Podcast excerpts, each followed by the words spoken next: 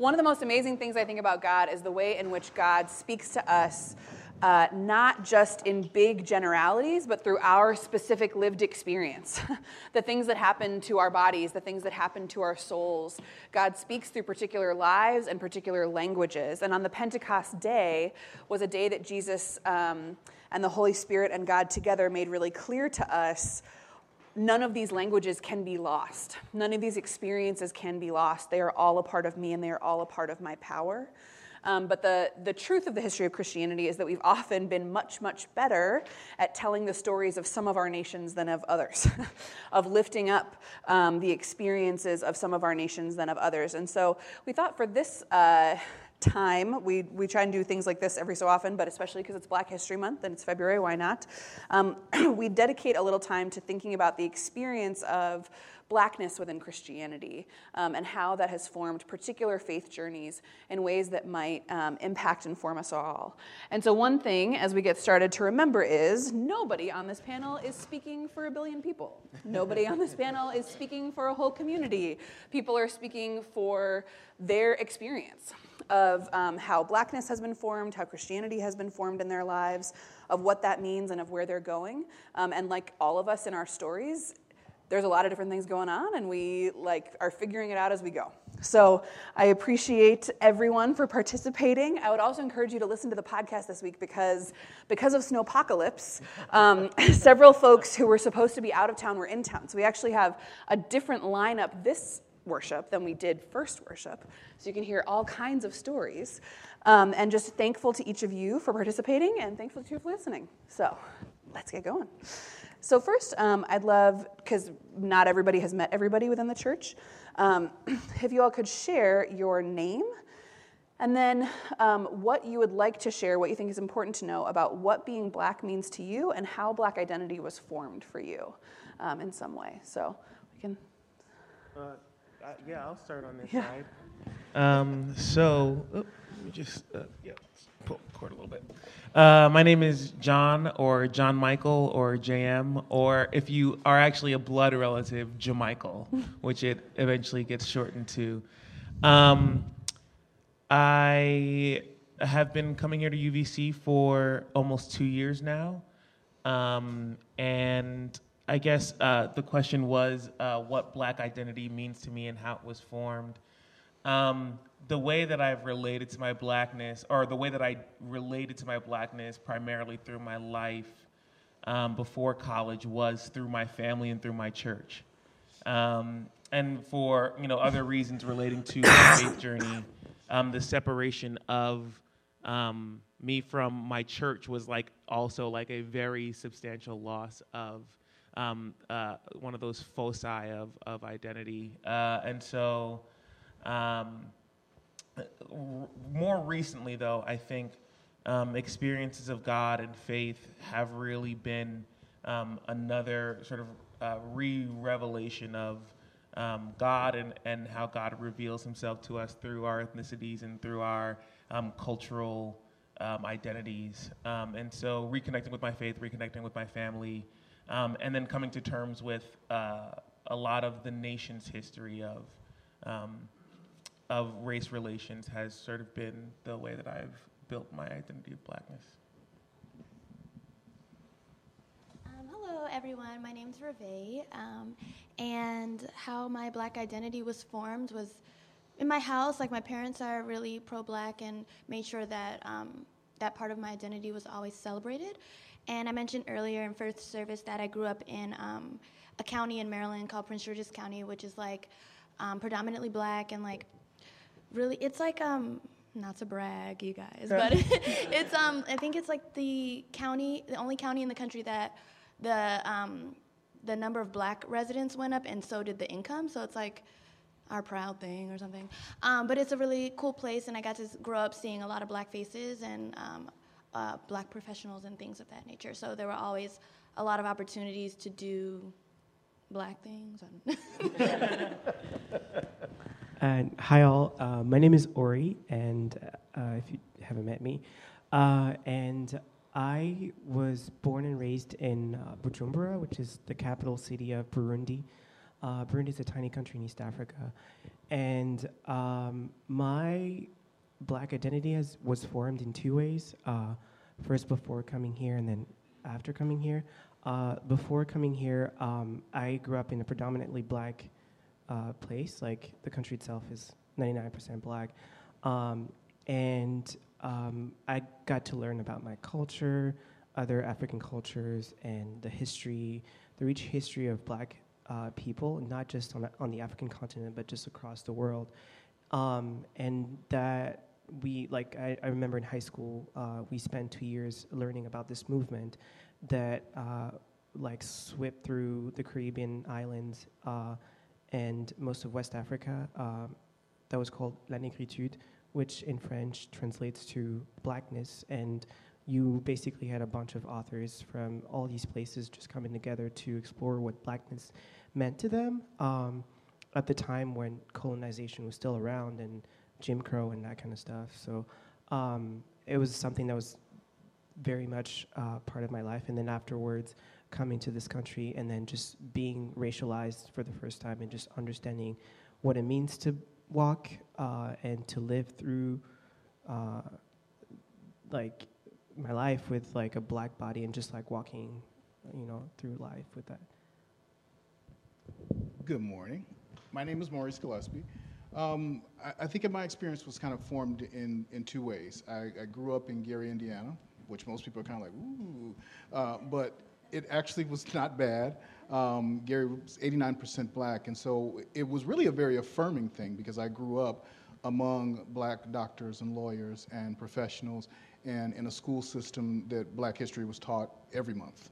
Uh, so there were a lot of very affirming you know, things about who you were and where you came from. Um, but then I spent about a quarter of my life in Brazil. Uh, and for those of you that don't know, Brazil has the largest black population in the world outside of Africa. Um, so it's different, but the concept and the construct of race is so different. Uh, when you say someone is black in Brazil, it's literally a descriptive adjective. It doesn't come with the cultural subtext of what it means here. So it, has been interesting kind of figuring out what that means, you know, in different places in the world. Good morning. Uh, my name is Sasha, and um, this is such a loaded question because I feel like my black identity is in formation. I am a second generation American. My parents were born in Haiti, um, of very mixed, you know, uh, phenotype. I, I, won't even say ethnicity, um, but in a sense, in my family, I and my sister, we are the first black Americans in our family. Um, so, in a sense, growing up, I grew up learning to be black. I had to learn and am learning who I am as a black person in this country, in, with this history, but without any of the sort of structural support that I think would have come um, had, had I grown up in a, in a family that had been black in this country for many, many years. Um, my mother, who my parents became citizens well before I was born, but my mother likes to say, you know, I am more American than anyone because I chose to be American. I think, in a sense, I don't share that with respect to my black identity, but I do feel like I chose to be black, and that was an identity that was also just thrust upon me. I, I sort of have no other choice. But it's not until I became an adult that I actually sort of w- wear and wore that identity and continue to fix, sort of figure out what that means for me.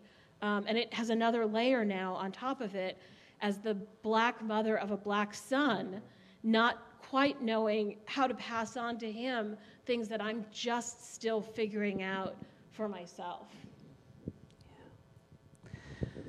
I think um, we can already see just the broadness and the variety of the Black experience, right? How hard it would be to encapsulate.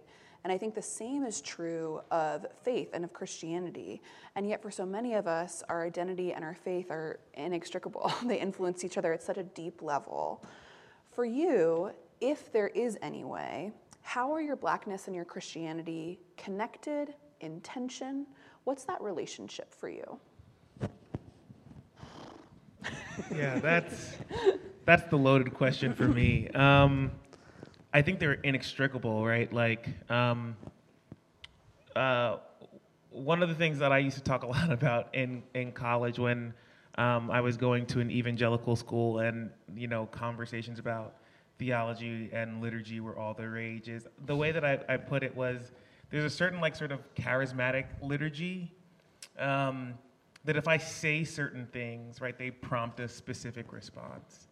Um, and that those connections of cultural while also like faith and religious experience um, really define for me a lot of like my childhood and also define a lot of how I define uh, blackness for myself and, and blackness for those around me. Not and, and, and I think that's sort of like a broader conversation.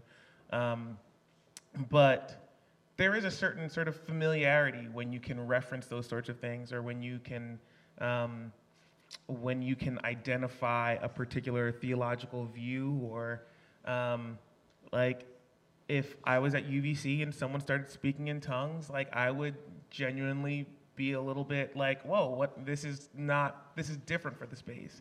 If i was home you know back in in new york and so th- that that's like that happens. That you know that's a thing. That's that's something that is a, a tenet of the church. And so I, that's part of the reason why i thought it was really interesting that the the act scripture was uh, the scriptural choice for this because i think that um, those sorts of trappings that that sort of charismatic liturgy um, for me has been um, really inextricably tied to my experience of blackness. Mm. Um, after speaking on the panel last service, I feel like I have some thinking to do. like everyone, like everyone's response was so different, and it made, it opened my mind and made me think. Um, because I was just always like, if you're black, you believe in God, just because like, you know, like it's just like it, that's how it was. Because, and I was saying earlier how it um, dates back to like slavery times when we didn't have anything else. We had the church, um, and like because there's so much oppression that comes along with black identity, it's like you have to put your faith in something, you know. And so it was just always like, oh well, at least you have God, you know. Um, but now hearing all these wonderful people speak, it's like, oh, I'm gonna think about this some more. So I guess my answer to the question is still kind of forming. Yeah.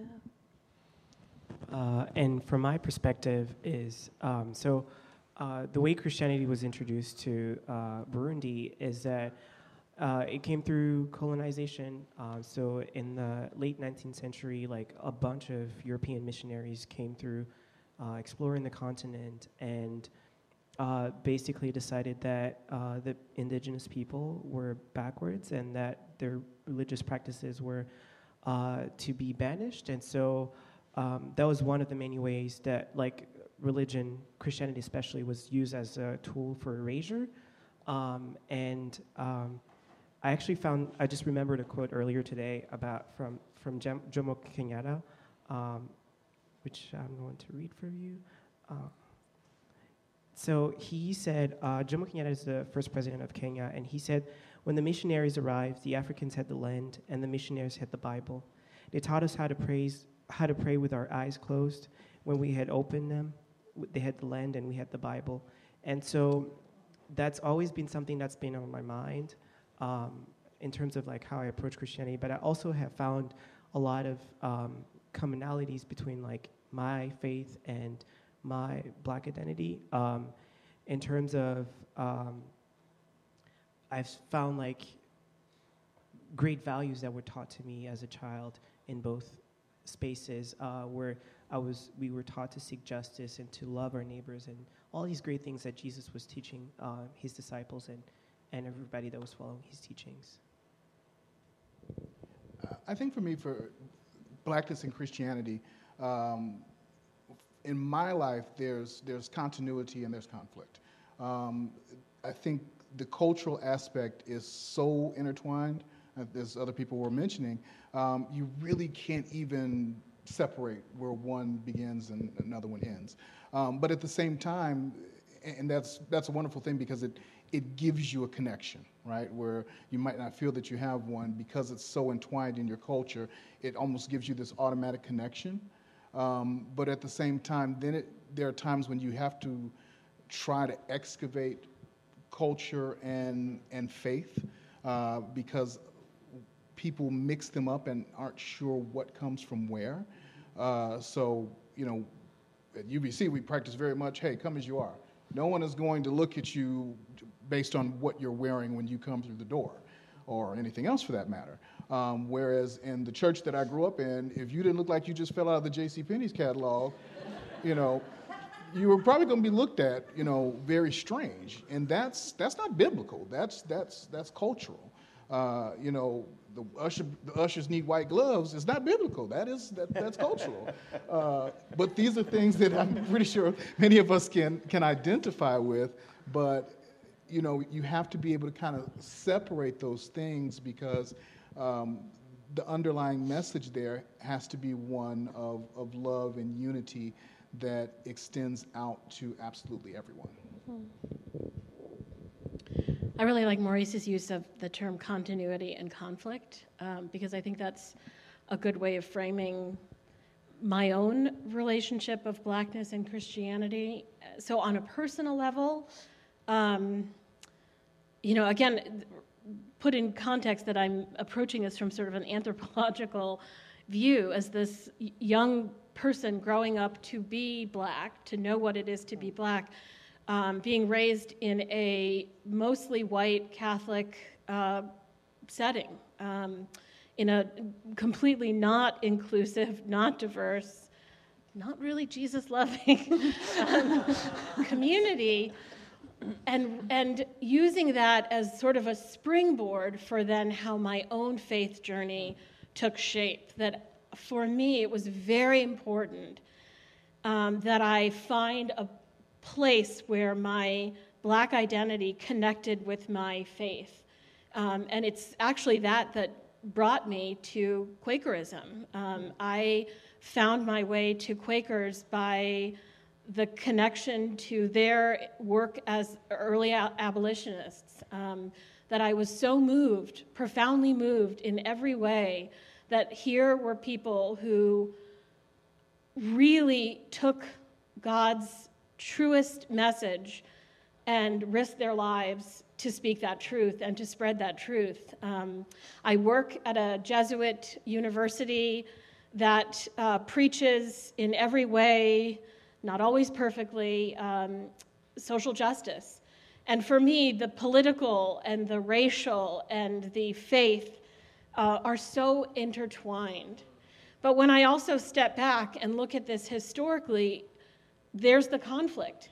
Um, we talk about, and I love that Reve is referencing how important faith was in the context of slavery and um, survival and, and, you know, suffering.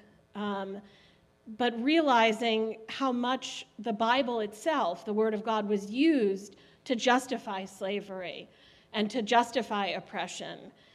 It's, it's really hard to extricate those. That Christianity was introduced to this population more likely as a way of pacifying this group, to say, Your reward comes in, in the next life you know, your suffering is justified by the word of God, and you just need to, and then you can, you know, fill in the blank, hold on. Um, you know, your day is coming. And it's just very hard to still sit with that comfortably. Uh, because I think we're all still, and this is what my husband was referencing on the panel, you know, in a way, I think if we were in a maybe conservative evangelical setting, uh, that disconnect may not be there, right? That, that folks would say, this is exactly what God would have wanted, was sort of the, the turmoil and the division that we live in right now. Um, it's just a tension that I continue to struggle with. Yeah, thank you. I think it's. Uh, it is really interesting and makes sense that all of you are rooting this um, place of identity and connection in history, right? What are, what are the things, both in the history of my life and the history of the world, Um, I, if anybody's on Twitter, I would recommend you follow uh, Medieval POC, who's a scholar who looks at um, people of color in medieval European Christian paintings and life. Um, one of the things I was thinking about this week was up until medieval European Christians started to basically prepare themselves to be colonists, almost every single image of Jesus was black or brown. And there's a moment in time when people start painting Jesus as white to prepare themselves to be this kind of Christian who can justify oppression and injustice and suffering. Um, and, and it's helpful to me to look at the history to see how we built up the sick parts so that we can start to take them apart. and so I wonder for you, um, since it is Black History Month, is there, and this is, we don't have to be doing all five anymore because I know some of you have answers to this and some of you don't. Um, is there a moment in Black history, either within the United States or outside of it, that you come back to, either in your spiritual life or your personal life, as a place of wondering, a place of strength, a place of like just something that comes back to you and interests you, um, a moment in Black history that has been relevant to your journey? Okay, so for me, uh, I said it was definitely the first ele- election of Barack Obama, um, and I was not in the country when it happened. I was I was still living in Brazil when it happened, um, but I'm kind of like the time difference is great. So I'm like up in the middle of the night watching the election results and talking to my parents and everything. And I think what really stuck to me about that was kind of living a little bit of that through my parents' experience, who grew up through Jim Crow and who said that this would not happen in their lifetime. You know, I can remember my mother saying, you know, it'll happen one day, but it won't happen in my lifetime. So the fact that it did actually happen, it, and that is not to say, oh, you know, hey, everything's cool now. We've, we've overcome all of our social issues. Quite obviously not. Um, but it does speak to the possibilities and the fact that even for something that you've been convinced is impossible can happen and you can witness it.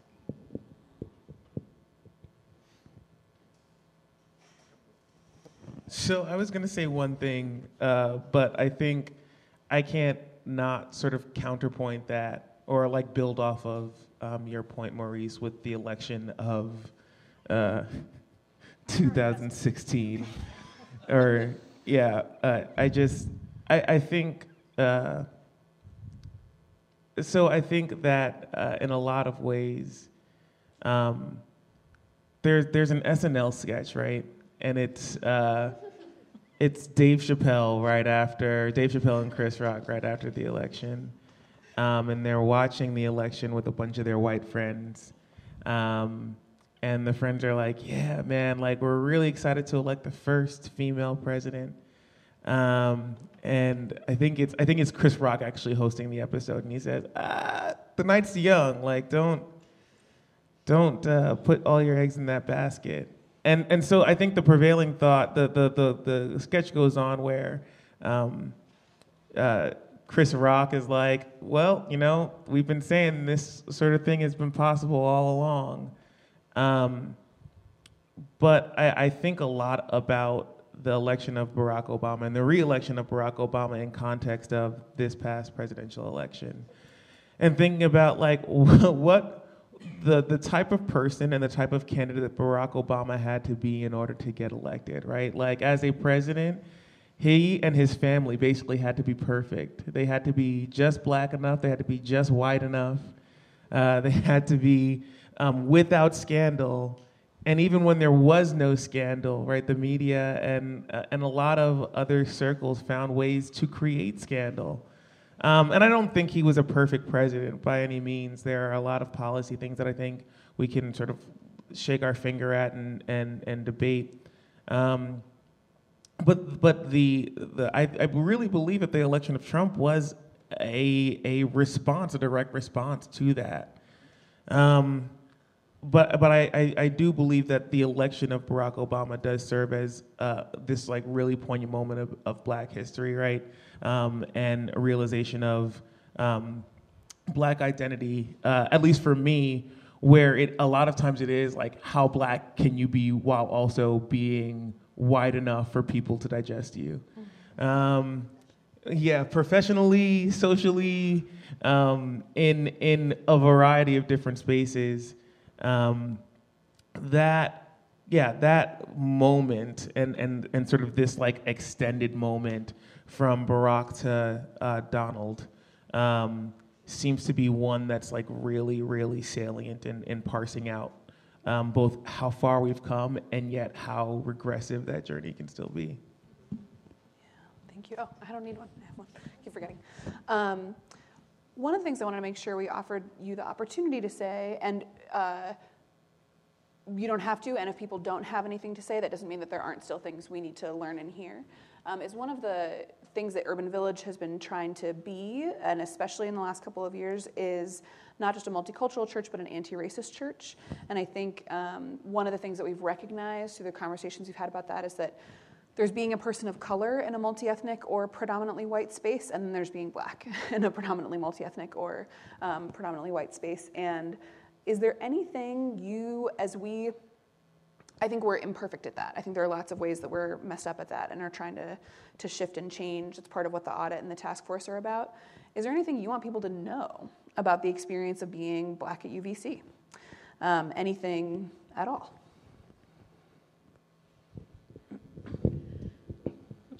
So I think this is the question that I reflected on the most um, of all the ones that were sent to us in advance, and it's because I I want to make sure that it's expressed as an invitation and not um, a rebuke. that again, sort of knowing a little bit about my spiritual journey and how I found myself and then dragged my family along to these uh, communities. We have been attending um, this church and found this church and stuck with this church because there's an alignment of my values and my um, and my spirituality and my politics um, and my outlook. Um, and I, I think the thing that I would want folks to know is that my continued development as a person, as a black person, is also entwined with your development as whatever it is that you identify as. Mm.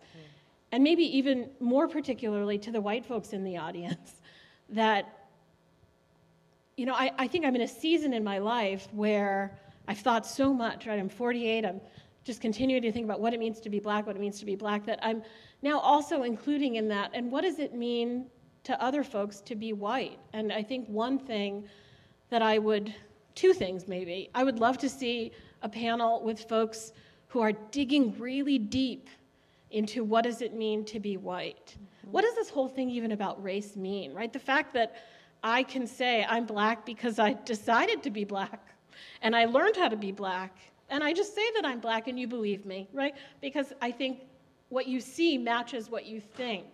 The whole notion of race, racism, I'm really struggling with what it really means. What, it's re- what it really means is just power. Um, it really just, it's just power and oppression. It could be anything. We just happen to have chosen this particular way of classifying and, seg- and discriminating, segregating folks. So, one thing I would ask is that we as a community really think on a personal level. It's one thing to come into this space every week and say that we are an inclusive community, but it's really important to ask how, how often during my week am I engaging with people who look very different from me? Who, you know, who's coming to my house? Who am I hanging out with? Who am I, who am I who am I including in my personal circle? Uh, and that's really the challenge or the invitation that I would express to all of us, really. I um, thanked Hannah in first service just for creating this space, and I think that's a really cool thing about UVC is that we have these opportunities to share, um, but also to thank all of you for listening and being open and asking questions. Um, and I invite you, like um, Sasha said, that um, if you do have questions, like I love talking about this stuff. Like, feel free to ask. Um, um, and then I was thinking also about um, my sister. She moved to Jacksonville over the summer, and she was looking hard for a church. You know, it's the South, and she's looking for a place where she would feel comfortable. And she found a church that she likes, but even like in that space, like she said um, in one of the sermons they were like bashing Colin Kaepernick about the anthem and the NFL and all the players and things like that, and like realizing like a lot of churches in the like in the name of Jesus are still kind of figuring that out and have different views where a person who looks like me may not feel safe or that may not sit well with you. But here I've never had that experience and I always feel safe and welcome and able to just be bask in my true self you know? So I really appreciate that. I think to kind of continue on that, one of the things that sticks out for me at Urban Village is that there is an intentionality about it. Um, a lot of churches will put on their mantra, you know, all are welcome. And what that kind of means is, yeah, you can come in and sit down and nobody will bother you. That's the extent of all are welcome.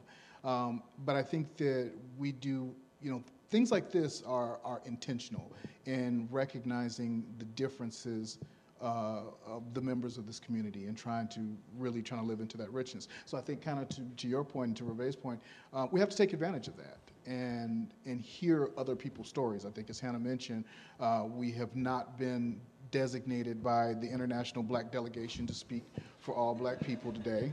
Um, just we like didn't we've have been, time to get that. yeah, you wouldn't believe the bureaucracy involved. Um, and we're, you know, as we talked about storytelling and, you know, a couple of sermons ago, we're here just telling our stories. And that's how you get to, to know people and you get to know about where they came from and everything like that. So we have this opportunity to continue engaging with, with members of this community um, and, and not be afraid of that and not be worried about that and not be so worried, oh, you know, I don't want to offend anyone. You know, you'll probably step on some toes, but I think most of us are very uh, mature enough to, to dialogue, and, and that's really how you grow. Um, there's not a lot of growth in comfort spaces. Yeah. Thank you so much, you guys. One thing I want to say is um, if you want to follow up on Sasha's, I think, really profound and important call to investigate your own racial identity and the formation of your racial identity, particularly if you are white. Um, one of the parts of our anti racism grant is going to be that we have funded a training for caucus leaders to do caucusing by race um, on identity formation, on how we enter into the world uh, in whatever identity we have uh, to be a more anti racist version and aware and reflective version of that identity. And so, if you're interested in leading caucus groups or participating in caucus groups, lots of announcements are going to come out about that in the next couple of months. So, take uh, us up on them. um, and I just want to say thank you so much to each of you uh, for sharing your experience, for sharing uh, your story. And uh, is there anything that people have burning on their hearts that you want to make sure people know, just in case something has, the Holy Spirit has moved? I have like in honor one of the more Quakers? Thing. Let's do it. So I have one more thing, um, which is uh, let's not stop being reflective about like what we say versus what we do. Yeah. Like don't let just let these stories be stories um, that exist. Like really consider how they impact you. Really consider about how the fact that most every black community throughout history that has come into contact with Christianity has done so through a like as a, a means of control or exploitation and how that like makes that racial identity inextricable for a lot of black communities from their experience of faith. Um, and, and let's consider as a church, as individuals, how that should influence and how that should change how we interact with communities of color. Amen. Hallelujah. Thank you, everybody.